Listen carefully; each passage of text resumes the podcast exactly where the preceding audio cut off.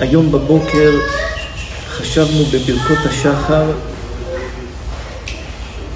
להבין יסוד גדול. אנחנו, אחד הברכות החשובות בברכות השחר, תניחו, אחד הברכות החשובות בברכות השחר מברכים, הנותן לשכבי בינה להבחין בין... מה זה השכבי? אז רבותינו הקדושים אומרים תרנגול. רבותינו הקדושים אומרים שגברא זה שכבי, תרנגול, אדם ותרנגול, זה כביכול משווים את זה לזה. ולכן גם עושים כפרות ברוב העולם וברוב העדות בתרנגול, זה כפרתך, זה כפרתי, זה חליפתי, זה תמורתי, בתרנגול. כי גברא ותרנגול זה אחד, גבר, איש ותרנגול כביכול זה דבר אחד. צריך לשאול ולהקשות. מה העניין שהתורה משבחת ונותנת ברכה מיוחדת לתרנגול שיש לו שכל להבדיל בין אור לחושך? יש הרבה חיות שהקדוש ברוך הוא הקנה בהם כוחות מיוחדים ביותר. מה הברכה המיוחדת הזאת לתרנגול הנותן לשכבי בינה להבחין בין יום לחושך, בין אור לחושך? מה הברכה הזאתי? מה הברכה הזאת? למה התרנגול זוכה לקבל ברכה מיוחדת מהקדוש ברוך הוא, מה ששום חיה עם כל התכונות שיש לה לא קיבלה? מה מיוחד בזה? ומה זה גבורה? מה התורה מדגישה? ובברכה אנחנו מדגישים את הגבורה. מה העניין של הגבורה שהתורה פה מדגישה אצל התרנגול שהוא מבדיל בין אור לחושך? גבורה. אפשר לומר משהו אחר, מה, מה זה הבינה, הגבורה, הנותן לשכבי, בינה, להבחין, מה, מה, מה, מה הבינה הזאת, מה הבינה היתרה? בינה זה משהו מיוחד, בינה זה משהו שהוא גבוה משכל, בינה זה משהו שהוא גדול ביותר. התורה משבחת את הבינה של התרנגול, התורה משבחת על זה שהוא מבדיל בין אור לחושך, בין יום ללילה. מה הבינה המיוחדת הזו? ולמה התורה נותנת ומקצה לזה ברכה מיוחדת שכל יהודי כל בוקר כבר מאות שנים או מעל אלף שנים מברכים את ברכות השחר עם הברכה לתרנגול, מה הדבר המיוחד הזה? אלא אולי אפשר לבאר ולומר יסוד גדול, שאיפה צריך את הגבורה ואיפה אדם צריך להשתמש בגבורה. אדם צריך גבורה במצבים ובמקומות שבן אדם צריך לעבור ממשהו אחד למשהו שני. לאדם יש את מרחב הנוחות שלו. כל בן אדם בונה את המרחב הנוחות שלו, את הבית שלו, את המשפחה שלו, את העבודה שלו, את החברים שלו, וכל פעם שאדם צריך לצאת ממרחב הנוחות שלו למשהו אחר, יש לו מחסומים גדולים ביותר. ואדם מוכן הרבה דברים להפסיד ולשבת בבית ולא לצאת ממרחב הנוחות שלו. כי מרחב הנוחות שלו נוח לי פה, טוב לי פה, בשביל מה עכשיו לנסוע, בשביל מה לקום בבוקר, בשביל מה לעשות משהו חדש, בשביל מה לנסות משהו חדש. מה שיש לי, אני חי בזה, זה נוח לי, זה טוב לי. אדם קשה לו לצאת ממקומות שנוח לו וטוב לו בהם. לכן אנשים לא לוקחים סיכונים בחיים, אנשים לא מנסים עבודות חדשות, אנשים פוחדים מלימודים חדשים. כל דבר שהוא משהו חדש בחיים אצל האדם, יש לאדם מחסומים קשים ביותר ומעצורים גדולים ביותר לא להתחיל דברים חדשים. נוח לי, טוב לי, אני יושב איפה שנוח לי, יושב איפה שטוב לי. וגם הרבה פעמים המצבים האלה לא טובים.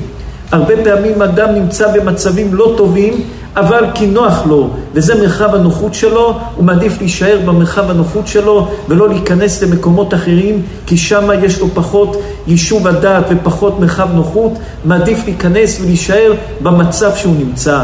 עבודה לא כל כך טובה, קשה ללכת להמר על משהו יותר גדול, כי אני יוצא ממרחב הנוחות. משהו לא טוב, קשה לאדם לקחת סיכון למשהו אחר, כי הוא נמצא במרחב המחיה שלו, במרחב הנוחות שלו. מתי שאתה צריך לעבור ממשהו למשהו, שם אתה צריך את הגבורה. מתי שאתה נמצא בבית שלך ולצאת לרשות הרבים, שם אתה צריך את הגבורה. מתי שאתה נמצא בעסק מסוים ואתה צריך להתחיל עוד עסק, שם אתה נמצא במקום שאתה צריך גבורה. מתי שאתה נמצא ביום ואתה צריך לעבור ללילה, או ללילה ואתה צריך לעבור ליום, שם אתה צריך את הגבורה. במק... במקומות של המעברים, איפה שיש מעברים בחיים, איפה שיש מעברים. למה משמח חתן וכלה זוכה לכל ששון וכל שמחה, כל חתן וכל כלה? כי גם החתן שהוא מתחתן, זה מעבר. הוא היה רגיל לחיים לבד, הכלה הייתה רגילה לחיים לבד, פתאום יש מעבר. כל מעבר בחיים גורם לאדם זעזוע גדול. גם מעבר טוב, גם אדם שעובר לדירה יותר גדולה, והוא שמח בה, אבל המעבר הזה יש אצלו משהו בנפש. כל מעבר ממקום למקום משפיע השפעה קשה. ישראל פרץ בבקשה, פחות. כל מעבר, כל מעבר שאדם עובר ממקום למקום, אז הדבר הזה משפיע על האדם השפעה שהיא לא השפעה פשוטה. אדם צריך להיזהר ממעברים. בזמנים של המעברים יש לאדם נפילות גדולות ונפילות קשות ביותר. ולכן התורה הקדושה אומרת, התרנגול שיש לו את הכוח לעבור מהמצב של החושך לאור והוא יודע איך להבדיל והוא יודע איך לסובב את הזמן הזה של המעבר ממקום למקום זה הדבר הלא פשוט ביותר. ומשום שיש לו את הבינה לעשות את המעברים האלה ולעשות את זה בצורה נבונה ובצורה חכמה, ולא להישאר יושן כי קשה המעבר לקום בבוקר, ולא להישאר ער כי קשה לישון עוד פעם ועד שנקום ואיך שנקום, אלא המעברים אצלו בקלות, התורה נותנת ברכה מיוחדת על הגבורה של התרנגול, שהתרנגול יש לו את הבינה עם הגבורה לעבור ממצב למצב. מה הגדולה של האדם? שהוא עובר ממצב למצב, ממצב של חושך למצב של אור, ממצב של חול למצב של קודש. מתי כל השטן נמצא? ביום שישי לפני כניסת שבת. למה? כי עוברים מחול לקודש. מתי עולים לאדם כל המחשבות הקשות והעצבויות? בין לפני שיוצא שבת, מוצאי שבת, ליציאת שבת. ואחרי כן במוצאי שבת שוב עצבות והדיכאון והדכדוך, ויום ראשון נכנס לאדם. המעברים ממקום למקום, שמה השטן, ושמה צריך את הגבורה להיות גיבור. בין הקודש לחול, בין האור לחושך, בין הכשר לטמא, בין הטוב לרע, שמה צריך את הגבורה. הגבורה של האדם נצרכת לאדם בזמנים של המעברים. ואם אדם אין לו את ההבדל והוא לא יודע להפריד בין הדברים, והוא לא יודע להפריד זה קודש, זה חול, זה יום, זה לילה, זה עבודה, זה פרטי. אנשים נוח להם לערבב את הכל ביחד, את העבודה עם החברים, עם הצחוק, עם, ה, עם הדיבורים, עם הלשון הרע, עם ה, הכל הכל הכל לעשות מהכל עיסה אחת ולעשות מהכל ערבוב אחד, אבל זה חורבן.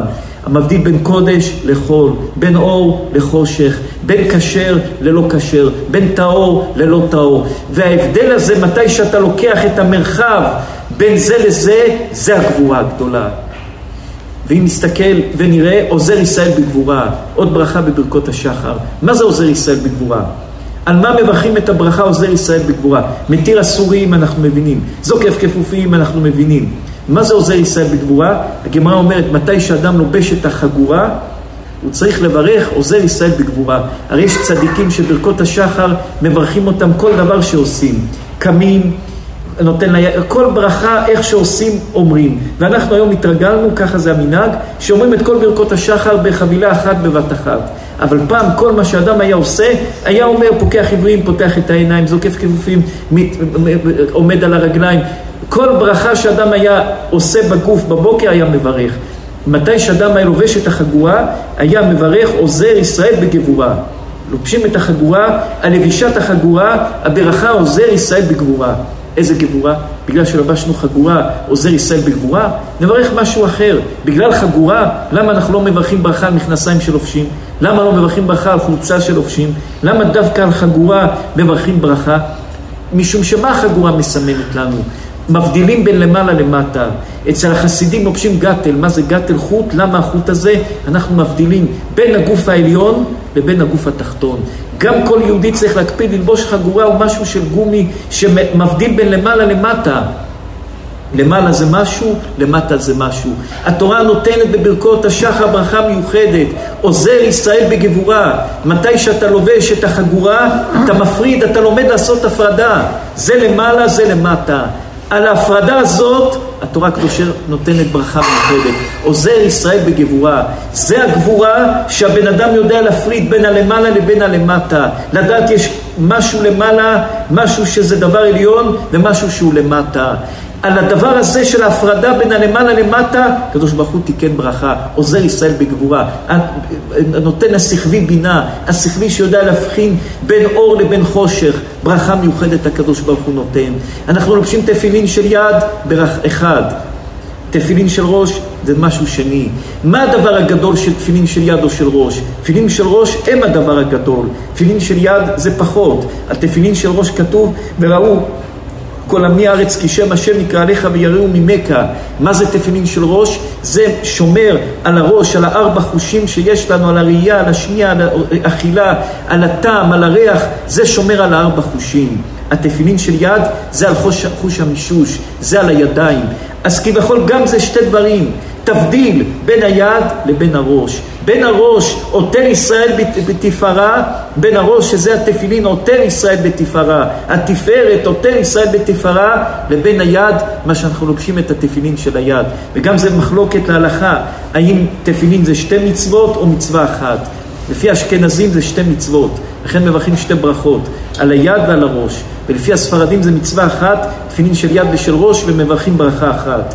אבל בכל אופן, הקדוש ברוך הוא מלמד אותנו יסוד גדול, שכל דבר בחיים צריך הפרדה. עבודה זה עבודה, בית זה בית, בריאות זה בריאות, צחוק זה צחוק, חברים זה חברים, משפחה זה משפחה. אתה צריך לעשות את ההבדלה, אתה צריך להבדיל בין קודש לחול, בין אור לחושך, בין טהור ללא טהור. אם אתה חי, הכל ערבוב. חברים, עבודה, צחוק, אה, לאכול, לשתות, הכל, הכל, הכל, אתה עושה מזה עיסה אחת, אתה עושה הרס איום ונורא. אז מתי שאתה יודע להבדיל בין דבר לדבר, ומתי שאתה יודע לחתוך, להבדיל בין דבר לדבר, זה הגבורה הגדולה של האדם. אז איפה, איפה צריכים גבורה? מתי שאתה צריך להחליט החלטה. אתה צריך להתחתן, אתה לא יודע כן או לא, צריך שם גבורה. אתה רוצה לעבור עבודה, אתה לא יודע אם זה טוב או לא, שם אתה צריך גבורה. אתה רוצה לקחת החלטות חשובות בחיים, אתה לא יודע כן או לא, שם צריך גבורה. איזה הוא גיבור? הכובש את יצרו, שיש לך יצר ואתה יודע לכבוש אותו, לתפוס אותו, זה גבורה. זה גבורה אמיתית. גבורה אמיתית זה לא להיות גיבור וללכת ברחוב ולהרביץ לאנשים או לצעוק על אנשים, זה לא גבורה. גבורה אמיתית לדעת לעבור מדבר לדבר, מחושך לאור. זה גבורה. יודע, לדעת לעבור בין הלמעלה של הגוף ללמטה של הגוף עם החגורה, עוזר ישראל בגבורה. עוזר ישראל בגבורה. שם את החגורה, אני מבדיל בין למעלה למטה, עוזר ישראל בגבורה. כל הברכות וכל ההבדלה שאדם מבדיל בין דבר לדבר, אדם יודע להבדיל בין קודש לחול, אדם יודע להבדיל בין דבר לדבר, זה הגבורה החזקה ביותר. כל אחד מאיתנו נוח לו במה שהוא עושה, הוא מתרגל לזה, הוא חי את זה. מתי שבא לדברים חדשים, קשה לאדם. ואז אדם נכנס לעצמות, אדם נכנס לייאוש, אדם נכנס, הוא מוכן לוותר, העיקר להיות איפה שאני. לא, תדע לקחת דברים חדשים, תדע לנסות דברים חדשים, תדע לקחת סיכונים חדשים ובסיכונים החדשים האלה, על זה הגבורה. על זה הגבורה. הגבורה, איפה צריכים את הגבורה? בסכנות החדשות, בהתחייבויות החדשות. זה הגבורה. ואדם שלא יודע לקחת סיכונים ולא יודע לקחת ולהיכנס למקומות לא נוחים, אז חסר לו את הגבורה. זה לא נקרא גבורה. זה לא נקרא גבורה. גבורה זה מי שיודע לקחת דברים חדשים, להיכנס לדברים חדשים, לעשות דברים חדשים, שם נמצאת הגבורה. מי רוצה צדיקים לומר דבר?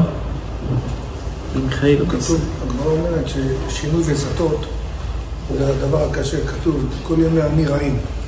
העני כל השבוע נותנים לו אוכל יבש, ופתאום בשבת הגבאים נותנים לו דגים, עופות, ופתאום הוא, גם בשבת רע לו, למה הבטן שלו משנה ממקום למקום. אז השינויים אצלו עצום. הם קשים. וגם כך, מתחיל חורף, כולם עצובים. למה? כי זה שינוי. מי, ש, מי שחס ושלום קרא לו איזה אסון, ישנה שמו, לשונו ומלבושו. כי בכל אדם שינוי השם, יש לאדם בעיה, תשנה שם. למה? כי בזה ששינית את השם, זה גורם לאדם שהוא עצוב. העצב הזה כפרת עוונות. משנה מקום, משנה מזל, שינית מקום, זה השתנה, זה קשה. אז השינוי הזה, עם הגבורה שאתה לוקח את הסיכונים עם הגבורה, זה ממתק את הדין, זה ממתק את הדברים. השינוי שאתה לוקח עם גבורה, שלא שאתה זוכה לשם או שאתה נגרר לשם. אדם שזוכה למקום או נגרר למקום, הוא כבר לא עשה את זה בגבורה. אדם שהולך ולוקח החלטה ולוקח אותה בגבורה, זה אדם שיש בו רצינות, זה אדם שגם הנפש שלו חזקה. לא משנה, הפסדת, הצלחת, אבל לקחת החלטות בגבורה. לקחת החלטות בגבורה. אדם, אה, השם ישמור, עובר ניתוח קשה, אחרי הניתוח קשה לו לקום על הרגליים. צריך גבורה לקום. אם לא תישאר שוכב במיטה, אתה תידרדר ותידרדר, צריך גבורה לקום. אדם לקום להביא פרנסה לביתו, זה קשה. לעשות סיכונים, לקחת, להתקשר לאנשים, לנסות, זה גבורה. אתה צריך להיות עם גבורה לקום ולעשות. אדם מרוויח בעסק, קשה לו, זה לא טוב, הוא יודע שזה לא טוב, אין לו גבורה לקום ולעשות. תקום, תהיה עם גבורה ותעשה. אדם רוצה שידוך, קשה לו, אולי יגידו לו לא, אולי כך, לא, תישאר כך ודאי לא תצליח, תיקח גבורה, קום ותעשה.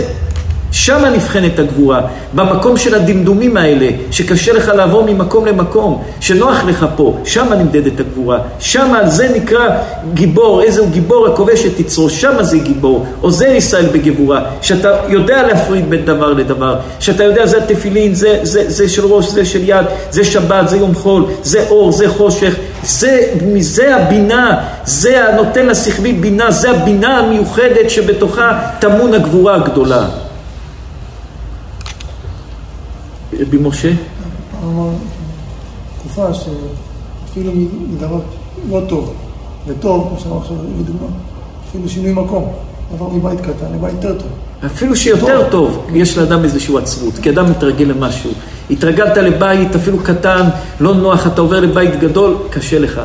אתה עובר משבר.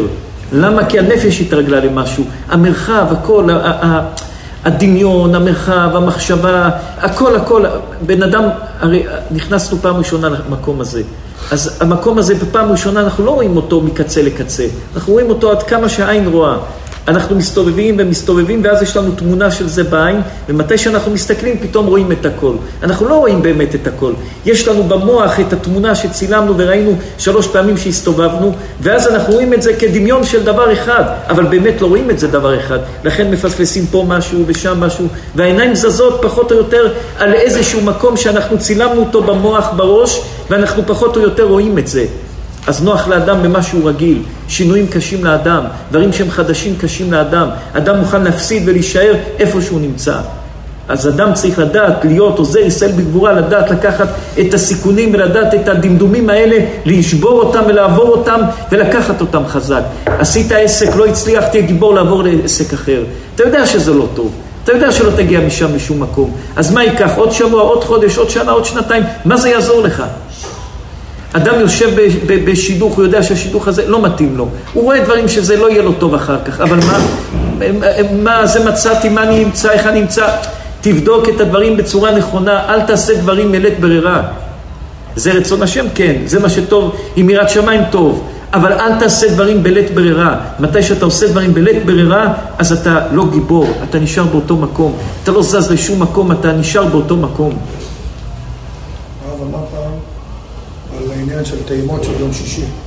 למה תואמי החיים זכו? אז הרב אמר, אדם אוכל כל השבוע אוכל, והאוכל של שבת הוא אוכל גבוה ומקודש. עכשיו, בשביל להיכנס לשבת ישר מאוכל של חול לאוכל של שבת, אז מה עושים? תואמי החיים זכו, הוא טועם טיפה מהאוכל של שבת כדי להיכנס חזק רבי מיכאל, עצום. מי רוצה צדיקים לומר משהו, לשאול? חשבנו היום כל הפרשה הזאת היא פרשת שמות, מתחילים את הגאולה, עם ישראל מתחיל את כל המסע של הגאולה של עם ישראל. את השעבוד התחיל בסוף ספר בראשית, יעקב אבינו נפטר, כל הדור נפטר, מתחיל בני ישראל מצב לא פשוט, ושעבוד של פרעה, ואחרי השעבוד של פרעה תחילת כל המסע לצאת משעבוד לגאולה.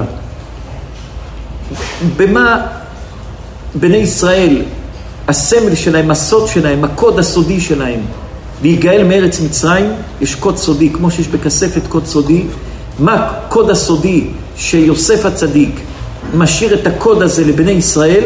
מה הקוד הסודי הזה? פקוד יפקוד אלוקים אתכם. פקוד יפקוד. הקוד הסודי שמושר, שיוסף הצדיק משאיר לבני ישראל זה פקוד יפקוד. רוצים לפתוח את הכספת של הגאולה שיוצאים ממצרים? איזה צדיק שיבוא, רב שיבוא ויגיד את הסמל, את הקוד, פקוד יפקוד אלוקים אתכם, תדעו הוא הגואל האמיתי, והגיע עת הגאולה. עת דודים קלה, מתי זמן הגאולה? מתי שיבוא אדם ויגיד פקוד יפקוד אלוקים אתכם. זה הקוד וזה הסוד של הגאולה, שמי שאומר את הסוד הזה נפתח הדלת. מי שאומר את הסוד הזה, פקוד יפקוד אלוקים אתכם, תדעו הגואל אמיתי. מה כתוב, מה, מה הקוד הזה? אז טוב, כל קוד יש לו איזה סיבה. אתה שם איזה מספר בכספת, מה אתה שם? תאריך לידה, לכן תמיד אדם צריך להיזהר. אם תשים תאריך לידה וימצאו את הדרכון שלך, ידעו מה הקוד שלך בכספת. אדם צריך לדעת גם מה הקוד ששם. אדם, מה ששם קוד, זה קוד שהוא זוכר, קוד שהוא חשוב לו. אז יוסף הצדיק שם לנו קוד על השולחן, פקוד יפקוד אלוקים אתכם. מה הקוד הזה? מה הקוד הזה מסמן?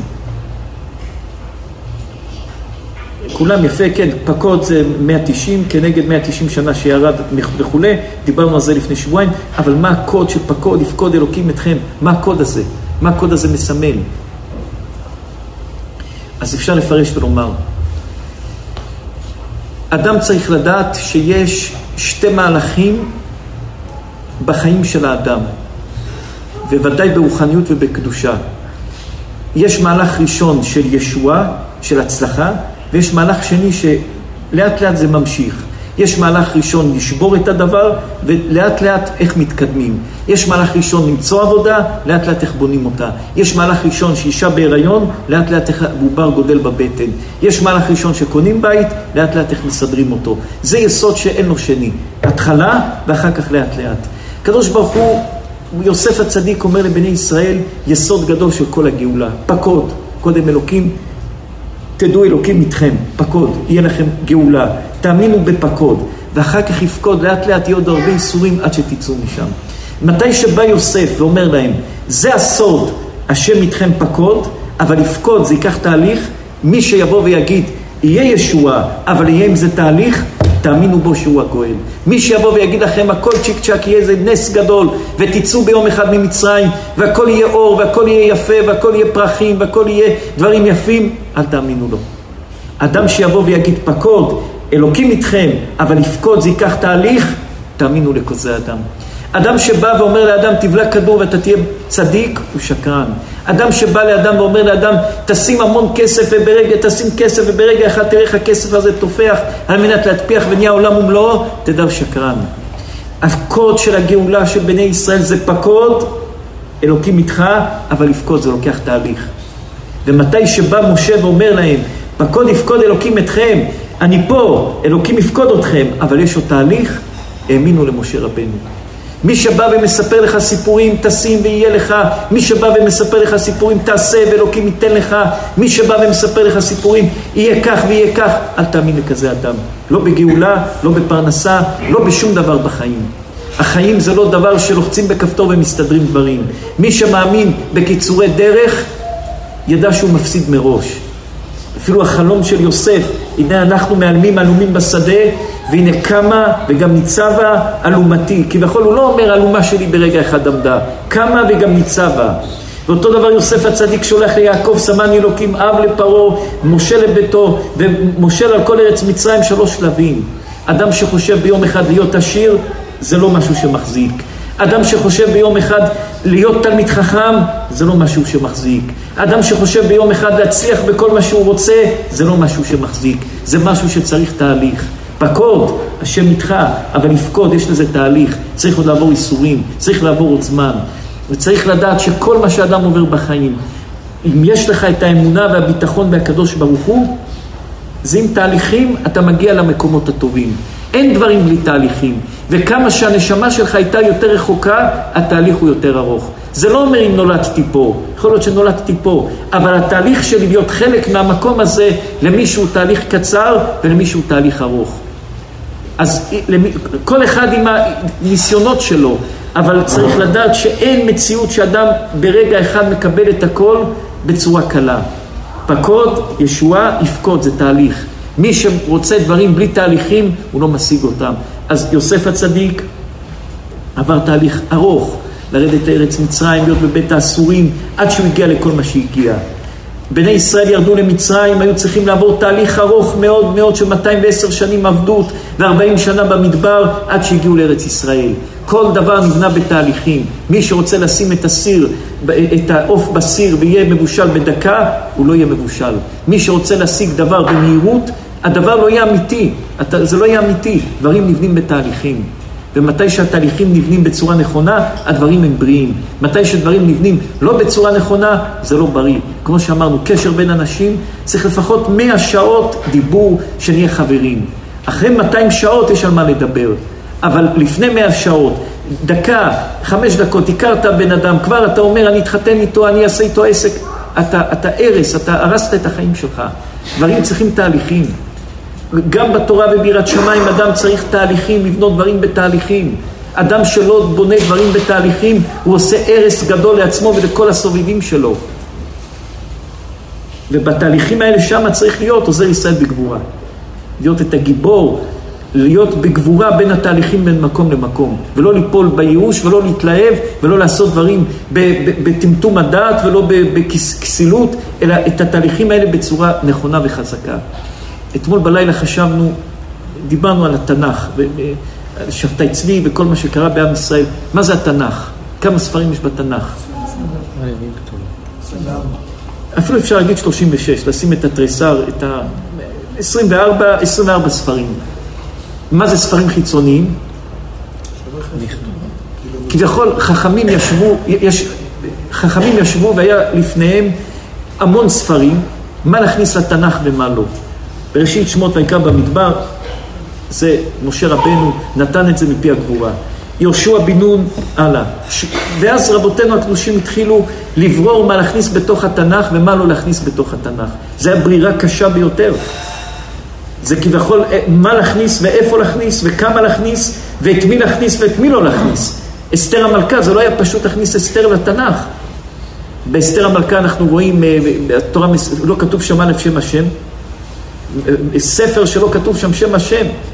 אין בתנ"ך, אין, אין במגילת אסתר שם השם. למה נכניס אותו?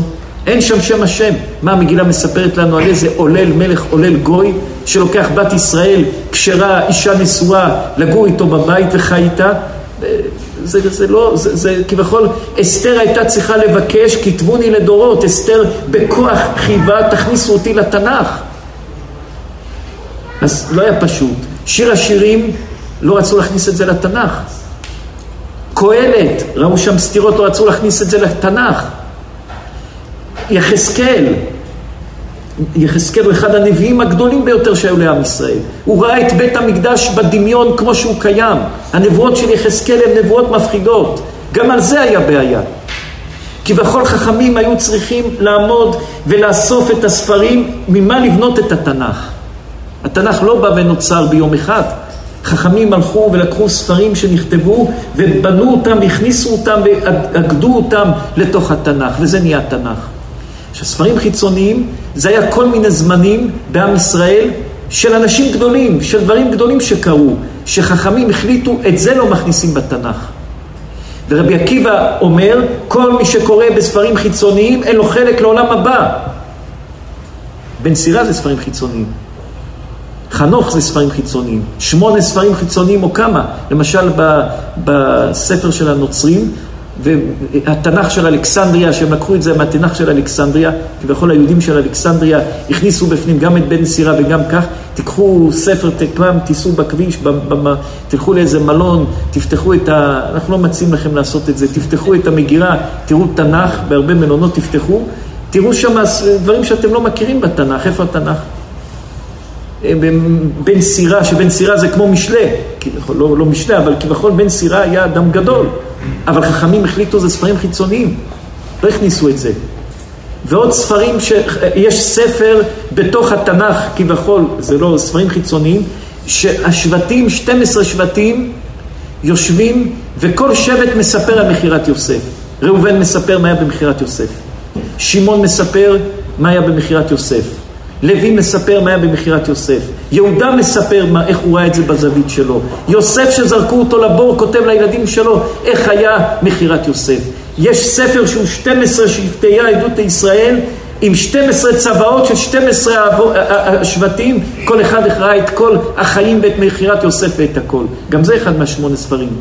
מהספרים החיצוניים. יש שמונה, יש שלושים, יש כל מיני דעות כמה ספרים יש בספרים החיצוניים.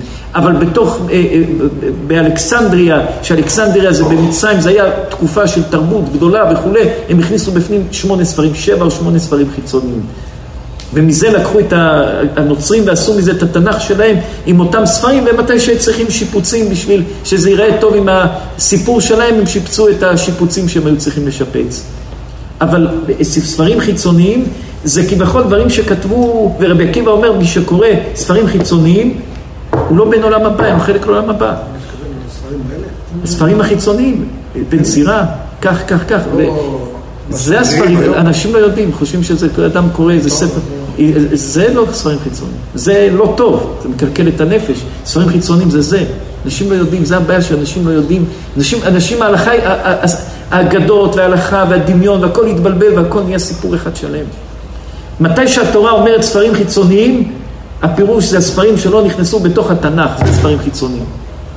אנחנו לא יודעים אם הרבנים, אנשים יודעים את כל הדברים האלה. מה חושבים ספרים חיצוניים? שאדם הלך בשדה תעופה וקנה איזה ספר וקרא. לא, זה לא נקרא. אז היום אומרים כביכול איך אה, מביאים מפה ושם, וגם חכמים מביאים בן סירה, ורבי עקיבא אומר שמי שקורא ספרים חיצוניים הוא לא בן עולם הבא, אז כביכול אומרים כי הגויים תרגמו את זה ליוונית ולרומאית, אבל אם תרגמו את זה מתרגום לתרגום, אה, כביכול באיזשהו דוחק. אנחנו רואים שחכמים מביאים בית סירה. חכמים מביאים. רבי עקיבא, כי רבי עקיבא אמר, ורבי עקיבא הכניס את שיר השירים בתוך שיר השירים. רבי עקיבא הכניס את שיר השירים. שיר השירים היה לחכמים בעיה עם שלמה המלך, לא רצו להכניס אותו.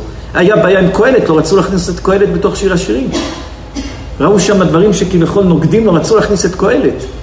לא רצו להכניס את שיר השירים בתוך התנ"ך. עד שרבי עקיבא אמר שיר השירים קודש קודשים. ורבי עקיבא הכניס את שיר השירים, ורבי עקיבא מיד חסם מצד שני, כל הקורא בספרים חיצוניים, אין לו חלק לעולם הבא. כביכול הוא הכניס את זה וחסם את זה. כאילו זה וזהו, וחסם. מי שקורא שמות מהספרים חיצוניים, אין לו חלק לעולם הבא. אבל כביכול חכמים היו צריכים לעמוד ולברור בין קודש לחול. את זה שמים על, הש... על המדף של הספרי קודש, ואת זה שמים בחול. זה כבר לא חול, זה, זה, זה, לא, לא, לא מכתבי הקודש, זה ספרים חיצוניים. זה, זה גבורה, עוזר ישראל בגבורה להיות את הגיבור, להחליט בין זה לזה. זה לא קורה בתנ"ך, מה רבי משה? זה לא כזה קדוש. מה צדיק? אני אומר, הספרים האלה.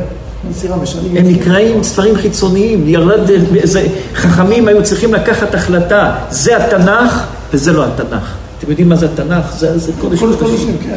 קודש קודשים. זה משנים. זה התנ"ך, תשימו לב אצל, אצל הנוצרים, כביכול הם כבר כמעט לא, הם לא מסתכלים על התורה בראשית שמות ויקרא, מסתכלים רק על הנבואות, יותר, יותר עולם הדמיון, ומנסים לחקות הכל את אלישע הנביא. תשימו לב, כל הסיפורים של זה, הם מנסים לחקות את אלישע הנביא. אבל כביכול חכמים היו צריכים לשבת ולהחליט, זה התנ"ך, זה התנ"ך, זה התנ"ך, זה נכנס, כל אלה עם כל הכבוד, בחוץ, זה לא התנ"ך. ומי שלומד בהם, רבי עקיבא אומר לא בן עולם הבא, אין לו עולם הבא.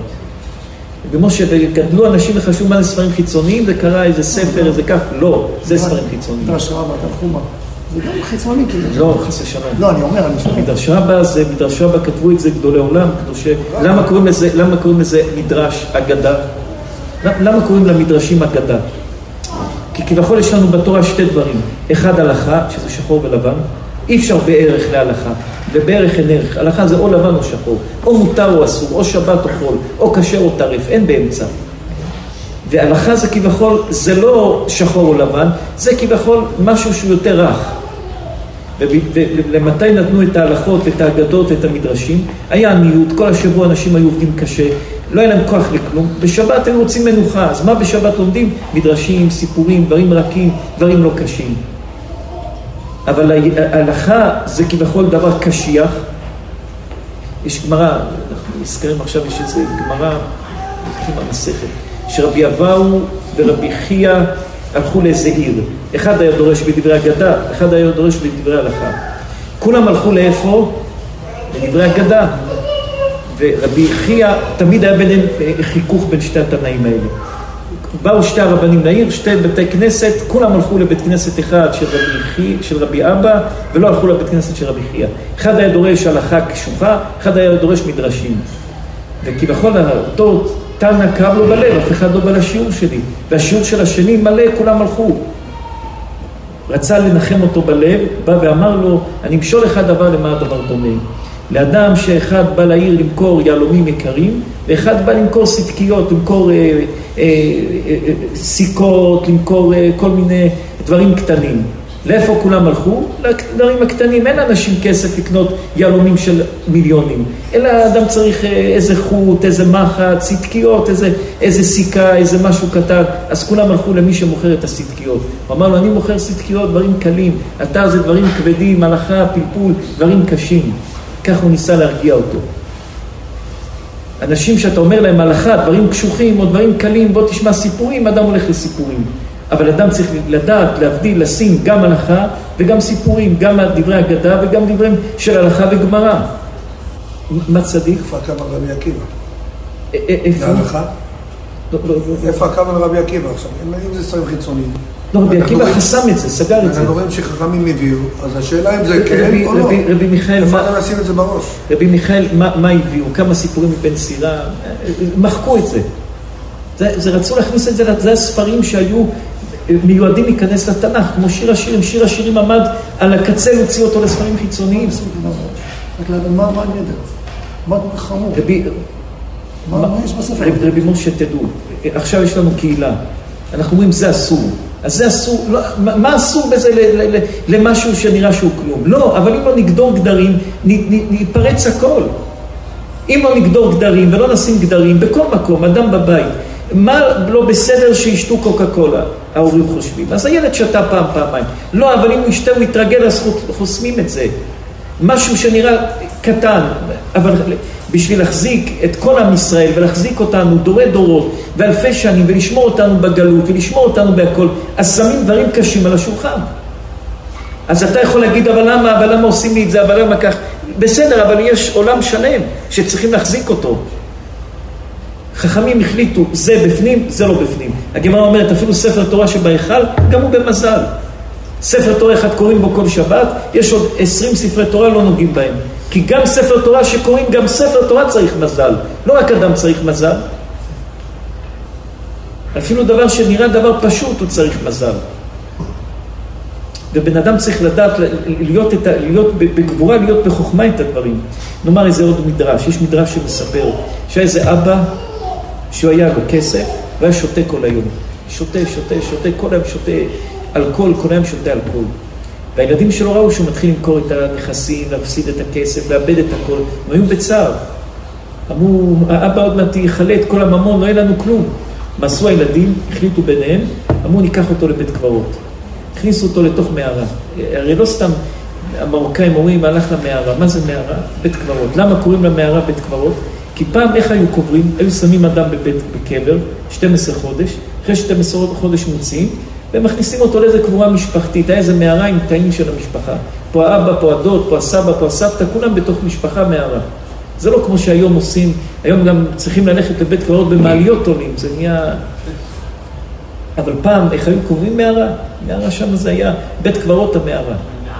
לכל אחד היה מערה של המשפחה, משפחת זה, המערה שפה, משפחת פה, כל משפחה היה לה מערה שלה.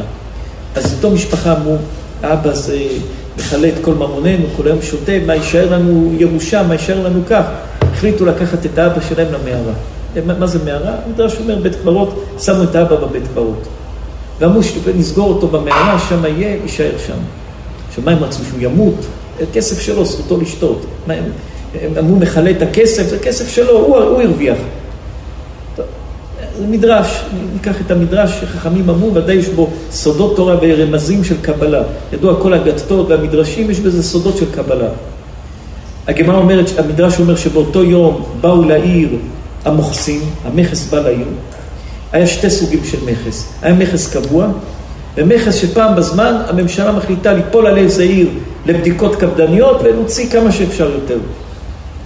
אז הממשלה, המכס הרגיל, כולם נותנים, פתאום הגיעו באותו יום לעיר המכס הקשה שמחפש בציציות להפיל אנשים ולקחת יותר כסף. ובאו חמרים, אנשים שהביאו סחורה של יין, ושמעו שהמכס בעיר, נכנסו לבית קברות, אמרו איפה המקום הכי טוב לשים את היין, שלא יחשבו שיש יין, הכניסו אותו למערה לבית קברות. לאיזה מערה? של אותו אדם השיכור שיושב שם. עובר יום, יומיים, שלוש, הילדים שלו אומרים, התחיל לכאוב להם בלב, בטח הוא מת ברעב, בטח כך, נלך לבית קברות, הלכו למערה, פותחים את המערה, רואים אותו שיכור, שמח, ואז הם ישבו, אומר המדרש, והבינו. מה שמגיע לאדם, יגיע לו גם עד המערה. והחזירו, המדרש אומר את אביהם לביתם, וקיבלו על עצמם שכל יום כל אחד ייתן לו בקבוק יין על פי התור, וככה בכבוד יישאר ולא יצטרך, וכל אחד לקח את הקצבה לחלק את היין על פי הקצבה.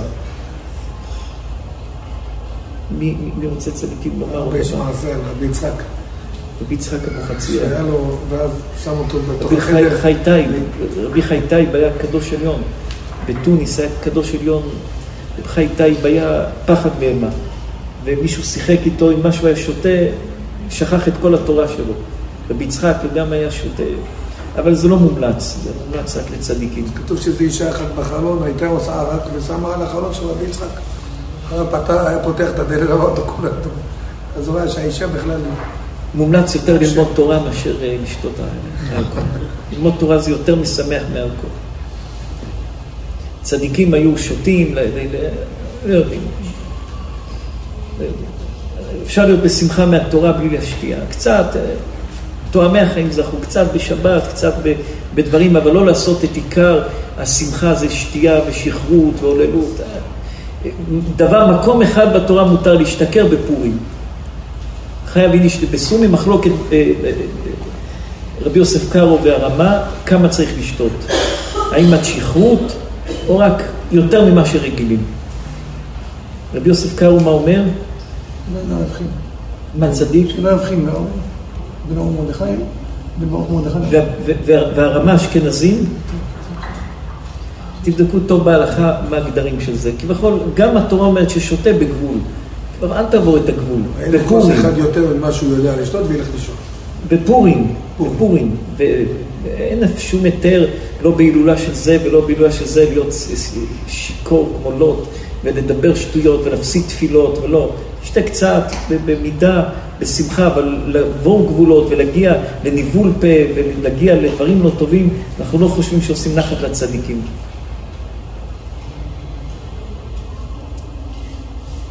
רבי אדם צדיק, אנחנו שמחים בכם שמחה גדולה גדולה צדיקים. אתה איש טוב, מיוחד. מי, מי, מי, מי רוצה צדיקים עוד לומר? רבי מיכאל, רבי משה, שהרב פעמים אמר, יש לאדם משהו, תשמור עליו. זה לא פשוט, אה, קל לאבד, קשה לקנות. כל דבר. מצד שני גם צריך לדעת מה אומר עכשיו, מה האזור נוחות, מה צריך כן, איך לצאת. לפעמים אדם, רבי משה, שאדם יוצא מזור נוחות, הוא לא מאבד. רבי משה, סיכונים. רבי משה תראו צדיקים. לתת דרשה בפני אנשים לדבר, זה קשה. הרבה אנשים לא, לא נוח להם לדבר, אני צריך לדבר, לתת נאום, זה, זה, זה קשה. אז הגוף של האדם בונה אנטי, אנטי, לא, לא, לא, אל תיתן, אל תיתן, אל תיתן. עכשיו האדם מגיע עד לתת ובסוף הוא לא נותן, אז הגוף שלו משחרר איזה חומר של נחמה, זה טוב. ואז אדם נהיה מכור לחומר של הנחמה, ואז הוא מפסיק לרצות לתת דרשה. זה כמו אדם שהתרגל למשהו שרוצה, ככה זה בכל דבר. מישהו בא, אומר לך, תיתן צדקה, תיתן צדקה, אתה עומד בבושה, בסוף אתה אומר לו לא, אז כל פעם שאתה אומר לו זה נהיה לך כמו נחמה, ואתה מתרגל להגיד לו. כי זה נהיה לך כמו נחמה, זה כבר לא קשור לצדקה, זה נהיה לך בגוף כמו נחמה. זה ככה בכל דבר, לכן אדם צריך בכל דבר, אתה רוצה לתת דרשה, תהיה חזק מה? אדם צריך להשתלט עם השכל על, על, ה- על, על הנפש שלו, על האופי שלו, על, על החיות שלו, על הדמיון. נתון תיתן. על הדמיון, אדם צריך להשתלט על הדמיון. זה מה שדיברנו בשיעור, בישיבה ביום שני, ביום חמישי, בהילולה של רבי יעקב, להשתלט על הדמיון. הדמיון מצד אחד זה, זה נבואה. אם אתה לוקח את הדמיון שלך בצורה נכונה, ואתה שומר על עצמך בקדושה, בטהרה, והדמיון שלך דמיון נכון, וכביכול עם בסיס נכון, אז הדמיון שלך, מה זה פחדים? הראש שלנו, יש לנו המון המון המון אה, מחשבות שראינו. ראינו את זה, וראינו את זה, וראינו אותו, וראינו את זה, וראינו את זה, ראינו הרבה דברים, והדמיון אוסף את הכל וזורק לך את זה. עכשיו, אתה פתאום ראית הרבה דברים לא טובים, הדמיון מעלה לך פחד. זה לא קשור לכלום, כי ראית הרבה דברים מפחידים, וראית הרבה סיטואציות מפחידות, ולכן אדם שקורא הרבה עיתונים, ואדם קורא הרבה דברים, אז הכל בתוך הנפש שלו, ומשהו קטן זז, הדמיון מעלה לו, יקרה לך ככה וככה, ואפילו שהוא לא חושב את זה, אבל הדמיון זורק לו את הכל למעלה. וזורק לו את זה שזה הפסיד, וזה קרה לו, וזה היה לו, וזה כך, ומתחיל לחשוד בזה ולחשוד בזה, זה הכל הדמיון זורק את זה. אבל אם אתה שומר על עצמך, לא רואה כל דבר, לא שומע כל דבר, והחושים שלך בקדושה, הראייה בקדושה, השנייה בקדושה, האוכל כשר, המישוש בקדושה והכל בקדושה, אז הדמיון שלך עולה למקום גבוה. אז הדמיון שלך יכול להגיע לרוח הקודש. לרוח הקודש, אתה רואה דברים ברוח הקודש, אותו דבר גם חלום. חלום יכול להיות עוד שטויות שחשבת במשך היום, או שהשם רומז לך משהו. רבי חס ושלום, אנחנו לא אומרים, לא נביאים, לא כלום, אבל שבוע לפני מה שקרה בארץ ישראל, שלושה ארבעה ימים, שלחנו לכם הודעה לכמה אנשים, חלמנו רעידת אדמה חורבן בישראל. זה אחרי יום כיפור בקדושה ובטהרה, הקדוש ברוך הוא נותן לאדם סימנים, השם לא נותן לאף אחד כלום בלי סימנים. פעם הלכו לדברי חיים מצאנז, אמרו לו, אומרים, הולך להיות אסון בעולם. הוא אמר להם, לא יקרה כלום. אמרו לו, איך אתה יודע? הוא אמר להם, לא עשה אלוקים דבר, כי גילה לעבדיו הנביאים. איך? השם מגלה, לכל אחד. גם לאיש הפשוט שבאנו, אני או מישהו אחר, איש הפשוט שבאנו. השם לא עושה אף דבר אם השם לפני כן לא נותן סימן. זה שלא היה לנו כלים איך להבין את הסימן, זה בעיה שלנו. זה ששכחנו את החלום, אנחנו גם אומרים לא, לא להתייחס לחלומות, חלומות השב ידברו. אולי עשר אחוז מהשאלות שביום שולחים לנו חלמו חלומות מפחידים, שן נשבר, שן נשבר, אנחנו הולכים, תלכו לרופא שיניים, נדביק שם חדשה, כי זה מה שחשבתם.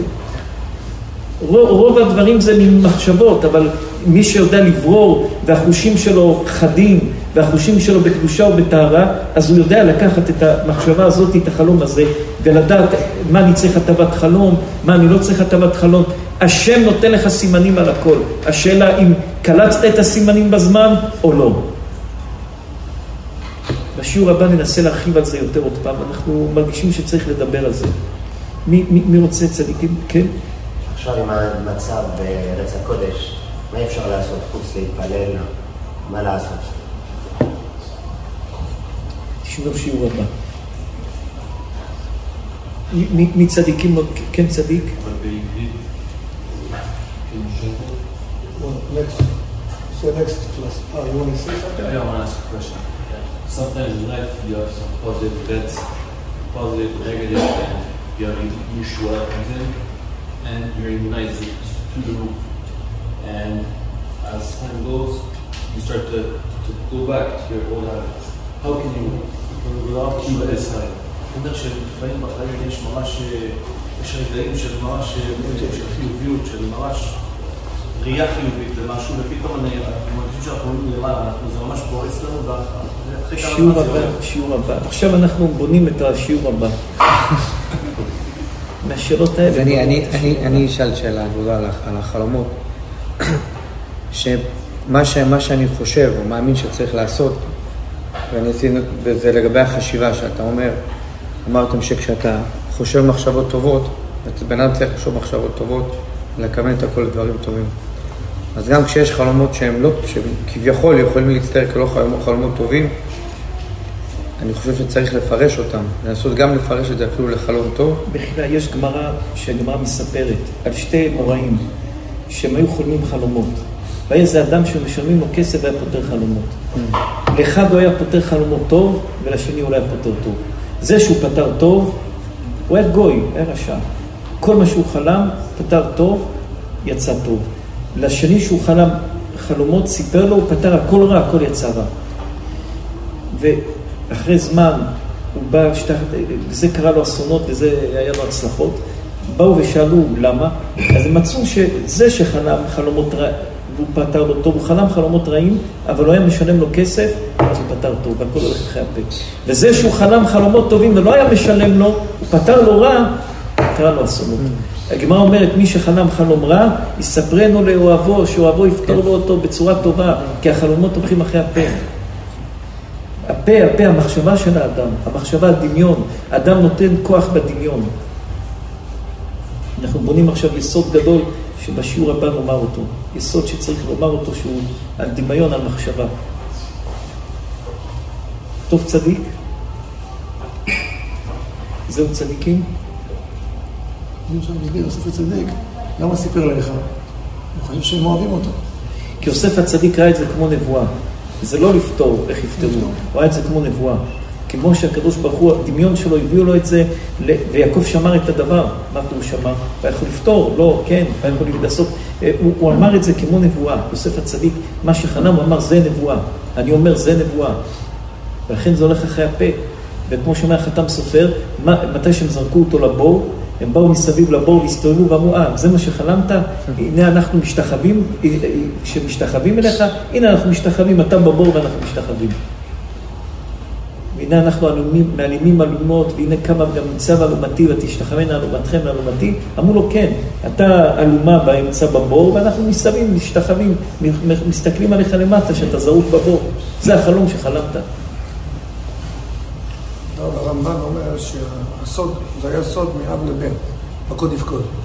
זאת אומרת שאברהם העביר ליצחק, יצחק ליעקב, יעקב העביר לשבטים וליוסף, ואמרו לא לגלות. עכשיו, כשמשה בא ואמר, אם אני אגיד להם מי שלחני, אמר לו, תגיד להם, פקוד יפקוד. אז הוא אומר, למה הם לא, י- משה חשש שלא יאמינו לו? הוא אומר, כי משה יצא מביתו כשהיה תינוק. אז אבא שלו לא יכל להעביר לו את מחלוקת, יש מחלוקת רבי משה, רבי מיכאל באיזה גיל משה כמה חזר. יש אומרים בגיל 20 יצא, ויש אומרים בגיל 40. 40 שנה היה בבית פרעה, 40 שנה עד שלקח את ה... חזר למצרים, הוא היה בן 80, ו-80 ש... 40 שנה עד שנכנסו לבני ישראל למצרים. כביכול 40, 40, 40, כמו הלל הזקן, כמו רבי עקיבא וכמו רבי יוחנן בן זכאי. לא הרבה אנשים חיו 120 שנה. משה רבנו, רבי יוחנן בן זכאי, הלל הזקן ורבי עקיבא ומשה רבנו. 120 שנה שזה חולק בצורה כזאת, 40, 40, 40, רבי עקיבא היה 40 שנה רועה צאן, 40 שנה למד תורה, 40 שנה הנהיג את עם ישראל. גם רבי יוחנן, בודדים זכו לזה. משה רבנו, 40 שנה היה בבית פרעה, היה כמו מצרי. משה רבנו עד גיל 40 היה מצרי, גר בבית פרעה. היה יורש, היורש, פרעה לא היה לו ילדים, רק בת, ולבת לא היה לה ילדים. משה היה צריך להיות מלך מצרים. ובגיל 40 שנה הוא יצא, ראה איש מצרי מכה איש עברי, הוא עמד והרג אותו. ולמחרת עוד פעם הלך, ראה יהודים, רב עם יהודי, תראו מה התורה אומרת, אנשים רבים, מרים יד על אדם, רשע למה תכה רעך, שתי אנשים רבים, אחד רק מרים יד, התורה אומרת לו רשע למה תכה רעך, רשע, התורה קוראה לו רשע. אז ילדים שרבים עם ידיים, או מישהו, איש שמרביץ לאשתו, או אנשים שמרביצים לאנשים, רשע, התורה קוראה לו רשע, רשע למה תכה רעך, רשע. התורה קוראה רשע, ואז משה קורא רשע. הולך למצרים, הוא רואה מענים את, הבנות של יתרו, עוד פעם מתערב, מציל אותם. רואה צאן, הוא רואה כבשה אחת בורחת, הוא מסתבך בשבילה. משה רבנו היה אדם עם נפש מרוממת שהכל רואה בצורה של רחמים ובצורה נכונה ואמיתית. אז הרמב"ן אומר הרב, שהפקוד יפקוד שאמר יוסף, הוא אמר פקוד יפקוד אתכם. ומשה בא ואמר להם, פקוד יפקוד אלוק, אלוקים אתכם.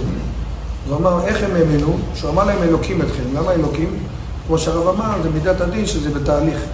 זה לא דבר של... וגם כשמשה רבנו ראה את הסנה, הסנה זה, זה כמו עץ של קוצים, הוא ראה בעיה, עץ של קוצים, ואש, האש לא גודל ולא נהיה קטן, כביכול בעיה, יש קוצים, עץ של קוצים, והבעיה, האש דולק, ממשיך. כביכול אדם לא יגיד אני אעשה ככה ויגמר הבעיה. נגמרת בעיה, באה עוד בעיה. אל, תחתור, אל תחשוב אם תפתור את הבעיה הזאת, נגמרו הבעיות. לא, יבוא בעיה יותר גדולה. לפעמים יותר טוב להישאר עם הבעיה הקיימת ולא לפתור אותה ותבוא בעיה יותר גדולה. יש בעיות שיותר טוב לחיות איתן, מאשר לפתור אותן ויבואו צרות יותר גדולות.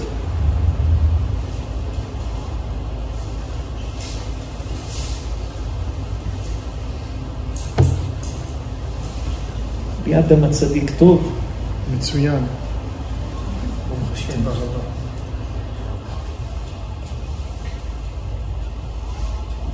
זהו צדיקים, רבי אריאל פליד הצדיק, רבי אריאל טוב, מיוחד, השם ישמור אתכם. יברך אתכם צדיק. רבי יונתן צדיק, איפה יונתן? יונתן צדיק, השם ישמור אתכם, יברך אתכם. ייתן לכם אור גדול, הצלחה גדולה. וגם אתם שמעון הצדיק. אנחנו רואים אלוקי אברהם, אלוקי יצחק, ו... איך אומרים? אלוקי אברהם, יצחק ויעקב. לא. לא. למה אברהם, יצחק ויעקב? מה זה ו' הזה ויעקב? ואברהם, יצחק, יעקב. למה או שנגיד אלוקי אברהם ויצחק ויעקב? למה אומרים אלוקים? אברהם, יצחק ויעקב. מה זה ו? מה זה הו' הזה? וגם חרון הזכור לטוב. מה זה ו? כולם צדיקים, רבי שמעון צדיק, יונתן, אריאל, כולם צדיקים והוגנים. אבל מה זה ה"ו" הזה? וגם. ויעקב, מה זה הו"ו? ואלה שמות בני ישראל. ובא להוסיף על הראשונים. אז מה זה וגם חרונה? ויעקב.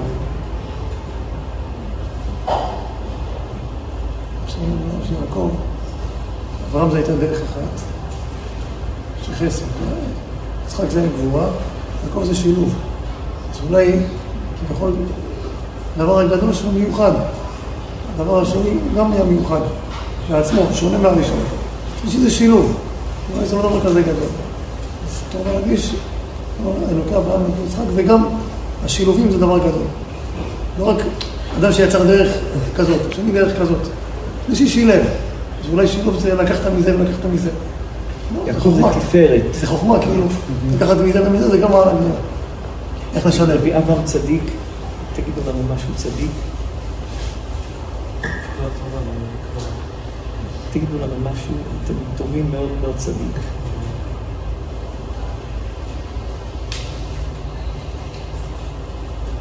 בעזרת השם יהיה ישועה ושמחה, רבי אדם הצדיק, הקדוש ברוך הוא ייתן לכם בעזרת השם אור גדול, שמחה גדולה, ברכה ומזל וכל הטוב בעזרת השם.